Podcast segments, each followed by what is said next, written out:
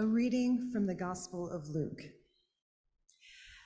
Now Jesus was teaching in one of the synagogues on the Sabbath, and just then there appeared a woman with a spirit that had crippled her for eighteen years. She was bent over and was quite unable to stand up straight. When Jesus saw her, he called her over and said, "Woman, you are set free from your ailment." When he laid his hands on her, immediately she stood up straight and began praising God. But the leader of the synagogue, indignant because Jesus had cured on the Sabbath, kept saying to the crowd, "There are six days on which work ought to be done. Come on those days and be cured, not on the Sabbath day." But the Lord answered him and said, "You hypocrites! Does not each of you on the Sabbath untie his ox or his donkey from the manger and lead it away to give it water? And ought not this woman, a daughter of Abraham, whom Satan bound for eighteen long years, be set free from this bondage on the Sabbath day?"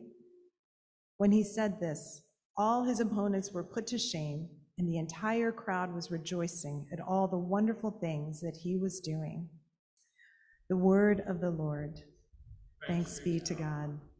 Please be seated. For those of you um, who have been with us over the course of the summer, you know that we've been through, um, we've been doing this series called Encountering Jesus. And what we've been doing in this series is um, we've been invited members of the congregation and maybe folks you may not normally hear from during this slot in the worship service. And we've asked them to share stories about times that they have encountered Jesus. And sometimes those stories have been more dramatic, sometimes they've been more mundane, sometimes they've been really full of like blessing and joy, and sometimes full of um, some darkness and sorrow. Um, and in this collective witness that we have as a church, we see the many ways that Jesus comes to us in our day-to-day. And the hope has been that it will help each of us reflect on how we have been or long to encounter Jesus. So we're actually coming coming near to the close of this, just a couple more weeks in this series. And so I'm going to introduce um, our speaker this morning. It's Melissa Morganwick, who many of you know is the senior warden of the vestry.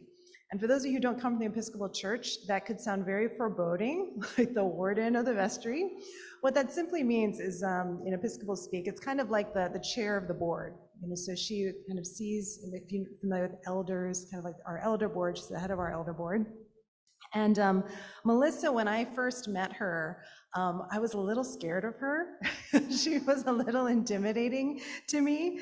And um, but as I got to know her, I found her, one, um, to be a woman of great wisdom and courage. Um, three years ago, many of you know the story, um, Saint Peter's invited me and a group of about twenty people from two different churches um, to join Saint Peter's as part of an effort um, on our diocese to help revitalize um, Saint Peter's, which had been um, struggling for a number of decades.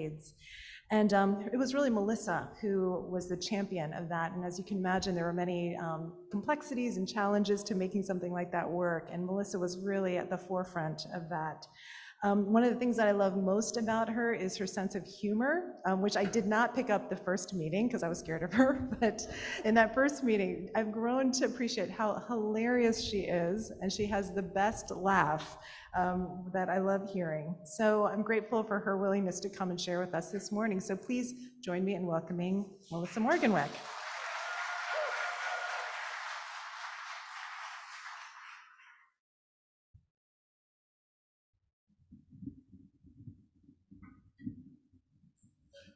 Thank you.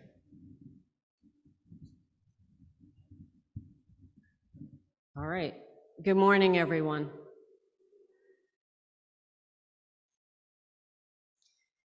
In today's gospel, we meet a woman who is in pain. We don't know much about her story, except that she has been suffering for a long time. We don't know what was going through her mind when she showed up at the synagogue that day. We don't know if she knew Jesus was going to be there. We don't know, like in other healing stories, if she was getting up the courage to ask Jesus for help.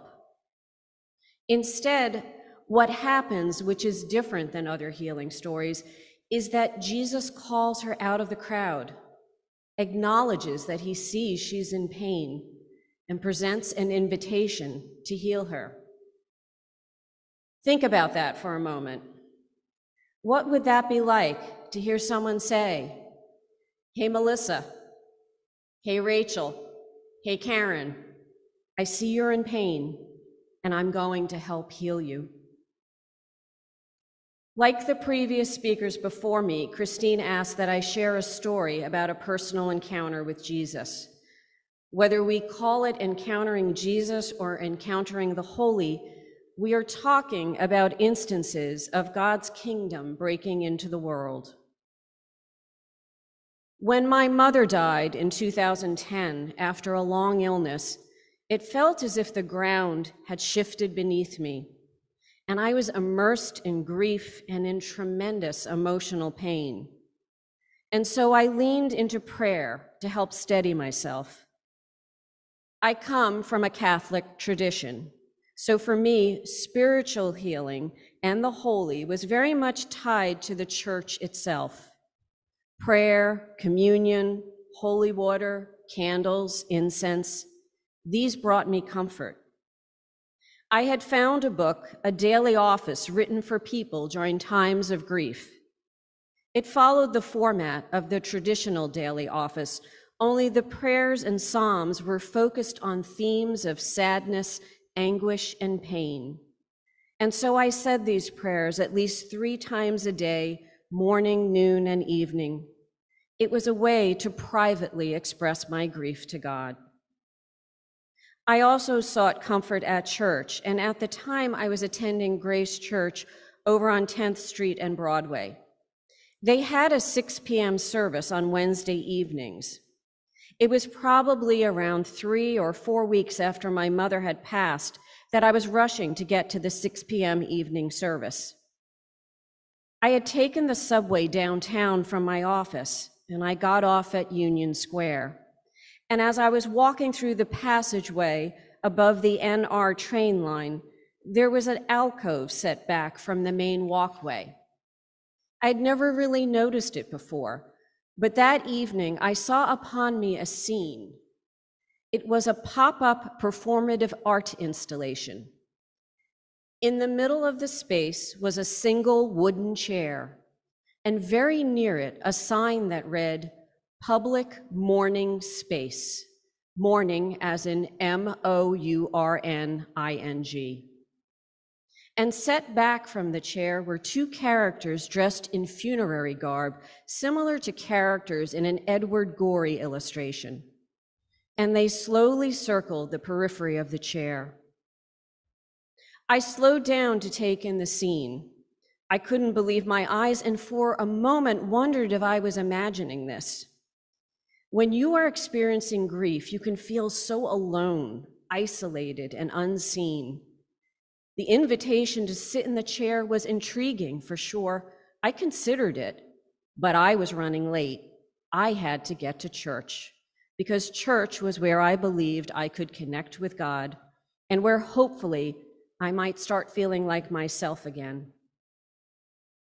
I don't recall much about the service that evening, but I do remember as I was leaving church that I mentioned to the priest, Linda Bartholomew, that I had come upon this public mourning space.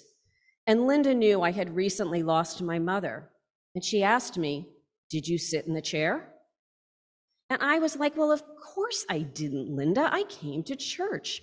I did what you know anyone would do from a good Catholic background. I came to church to say my prayers to help me feel better." But it wasn't long before I regretted not having taken up that opportunity to sit in the chair. I was so focused that evening on my narrow interpretation of the holy that I missed an instance so obvious of God's kingdom breaking into the world, my world. Like the priest in the synagogue, I believed there was a time and place for encountering the holy, and for me, that was not as part of a performative art experience in a New York City subway station. Even now, I wonder to myself, what would that have been like to have been publicly vulnerable, to sit in that space where so many of my fellow New Yorkers would be passing by and acknowledge, "Hey, I'm in pain, I'm hurting, I'm in grief." And what would that have been like to have accepted the invitation of two costumed strangers to be present with me in my grief? As Christians, we try to be attuned to identifying the pain and brokenness in the world and doing what we can to fix it. That's not always as easy when we are the ones needing the fixing. I oversee production on a podcast called Cancer Straight Talk from M S K. Shameless plug, you can hear it on Apple and Spotify podcasts. In our most recent episode, we interview a couple, one of whom was recently diagnosed with a brain tumor. And the couple talk about their experience in dealing with life after this diagnosis. During the episode, George, who was diagnosed with a tumor, shares a story about a conversation with his eighty-something-year-old mother. And she said to him, "George, I'm so proud of how you and your husband are handling this right now, but I want to give you some advice. In life, it is easy to love someone, and it's easy to love yourself. What is difficult is accepting the love of others." And she said to him, "And what I want you to do at this time is please open yourselves up to the love of others." That's advice we can all use, but it's not always easy. Encountering Jesus, encountering the holy, encountering the light and love of the world, sometimes that means attention being drawn to us, whether we are seeking it out or not, like the bent-over woman in the gospel.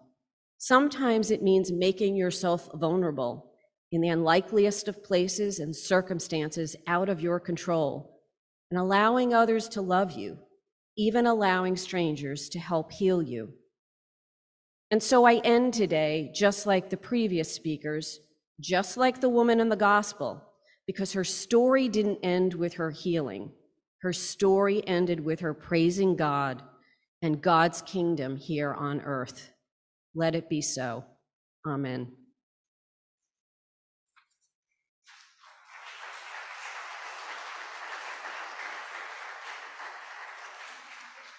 Thank you, Melissa. I just want to invite us, before we move on, into just like a minute of silence um, to allow um, what Melissa has shared to settle in our hearts. Um, it's sad to me that um, a place like the church, which should be a place where you could come as you are, um, with grief or vulnerability or sadness, um, is sometimes a place where you feel like you have to put on a happy face most of all. Um, so I just want to give us a minute of space um, to receive that word, um, to attend to what's in our own hearts, um, and bring it into God's presence with God's people.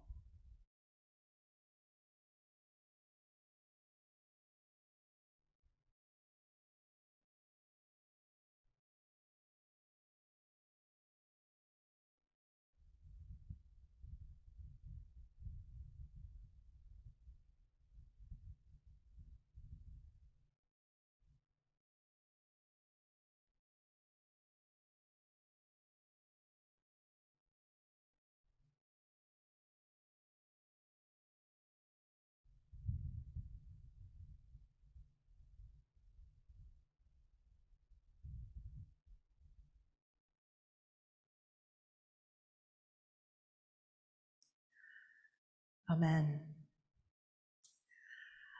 Let's stand together and affirm our faith in the words of the Apostles' Creed. I believe in God, the Father Almighty, creator of heaven and earth. I believe in Jesus Christ, his only Son, our Lord. He was conceived by the power of the Holy Spirit and born of the Virgin Mary. He suffered under Pontius Pilate, was crucified, died, and was buried. He descended to the dead. On the third day, he rose again. He ascended into heaven and is seated at the right hand of the Father. He will come again to judge the living and the dead. I believe in the Holy Spirit, the Holy Catholic Church, the communion of saints, the forgiveness of sins, the resurrection of the body, and the life everlasting. Amen. We come to our time of intercessions and thanksgivings, and I invite you, the way we submit prayer requests is there's a Q R code right there that takes you to our YouTube live chat. And if there's anything that you would like uh, for us to pray for, you can put it into that live chat. Of course, God always hears the prayers of our hearts, whether spoken or unspoken. So I'll give you a chance to pull that up, and let us pray.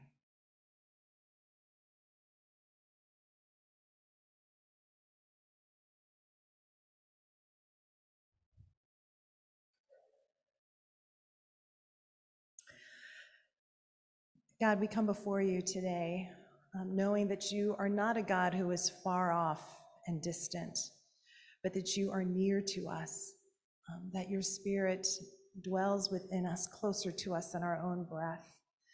And we give you thanks for the way that your kingdom has broken into our world, um, so desperately in need of you.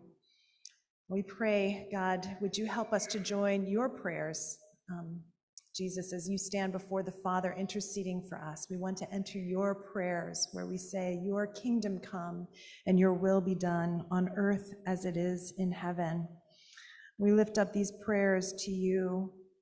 We pray, God, for June Johnson, um, who just entered hospice, and we pray uh, for your peace, your presence, and your comfort to surround her in these last days as she moves from this life to the next.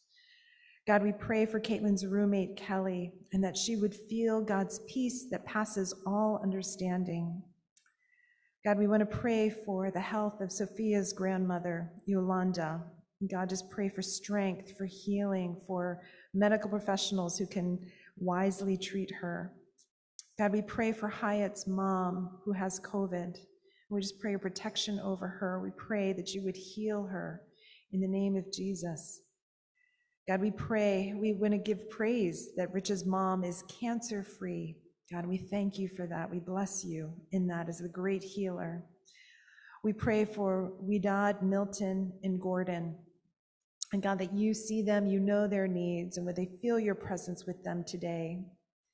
God, we pray for those who are living on the streets and living in cars, um, for uh, just resilience and help, God, as they seek to survive. We pray for shelter for them. Lord, we pray for um, ministries like City Relief and the Bowery Mission um, and others that are coming alongside um, folks on the streets. And we pray, God, for the collective will of our city, of our churches, um, to lift up those, Lord, who have been beaten down. God, we want to pray for all faculty and educators and students as they return to school for safety and for an academic rich environment. We pray for Mary, newly diagnosed with cancer, and for the Christians of Saint Andrews, Ramallah, and Palestine. God, we pray for um, the churches, um, our, our partnering churches. We pray your blessing on All Angels, Saint James, and Church of the Heavenly Rest, and Calvary Saint George. Pray that you would be encouraging them and strengthening them and filling them in their life and mission together. God, we pray for all those families who are dropping off their children to college.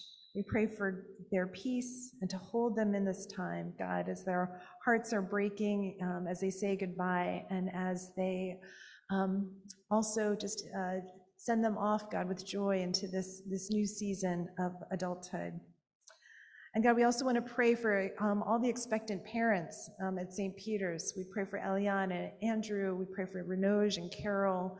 We pray for Taryn and Richard. And God, pray that as they are expecting these beautiful gifts of, of joy and wonder, um, pray for, for safe deliveries. Um, pray for um, just healthy babies coming into the world, and that they would know and be surrounded by your love in those moments, parents and, and children alike.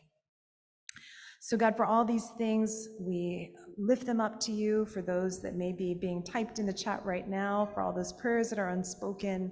Um, we bring them to you, our great high priest, um, who loves us and has given up yourself for us. In the name of Jesus, amen. Let's pray together the Great Thanksgiving in your, on page five. Almighty God, Father of all mercies, We, your unworthy servants, give you humble thanks for all your goodness and loving kindness to us and to all whom you have made. We bless you for our creation, preservation, and all the blessings of this life, but above all for your immeasurable love in the redemption of the world by our Lord Jesus Christ, for the means of grace and for the hope of glory. And we pray, give us such an awareness of your mercies that with truly thankful hearts, we may show forth your praise, not only with our lips, but in our lives, by giving up ourselves to your service and by walking before you in holiness and righteousness all our days, through Jesus Christ our Lord, to whom with you and the Holy Spirit be honor and glory throughout all ages. Amen. My friends, the peace of the Lord be always with you, and also with you. You can pass the peace to each other, which is just waving from across the room or giving a peace sign emoji in the in the chat if you would like. You can greet one another with the blessings of peace, and please have a seat. Again, we're glad that you could worship with us this morning. Um, again, my name is Christine, as I said at the top. I'm the priest in charge here at Saint Peter's. And um, if you're visiting with us for the first time, especially, we would um, love to stay connected with you. You can see right here that we've got a Q R code that will take you to where you can sign up for our email. You can check off for um, just areas that you might be interested in somebody following up with you about, any prayer requests that you might have. Um, and uh, we would love to keep you abreast of what's happening here at Saint Peter's. Um, if you would like to give to the ministry of Saint Peter's, there's also a Q R code where you can give online through our website. So just a few things that are coming up. Um, we've been doing this thing called Summer Nights throughout the summer, where we're just taking advantage of the best that the city has to offer. And um, this Thursday night, uh, Caitlin right here is going to be hosting um, Movies with a View um, in Brooklyn Bridge Park. Um, it's just a beautiful way to watch movies and to kind of be together. So that is going to be this Thursday. Um, I think we're, the lawn opens. We're going to start gathering around five thirty, but you can come anytime after that. Um, and if you would like to come to that, just R S V P to R S V P at S T Peters Chelsea dot org to let us know that you're coming. And then next Sunday, um, we're going to have a picnic after service. And um, so you can just find Caitlin, and after service, just head out over probably to the river somewhere over in Hudson River Park, and would be great to be able to share a meal with you. Um, one thing I just want to say as sort of like a public service announcement is, people, please stop moving out of New York City. I mean, come on. So um, many of you know Mitch and Kath Kramer, who have been, um, who came with me uh, with part of the original crew from All Angels three years ago, are going to be moving back to their home state of Michigan um, next weekend. And so this Saturday, there is a going away uh, farewell party hosted by Ellie Price for them in um, Central Park.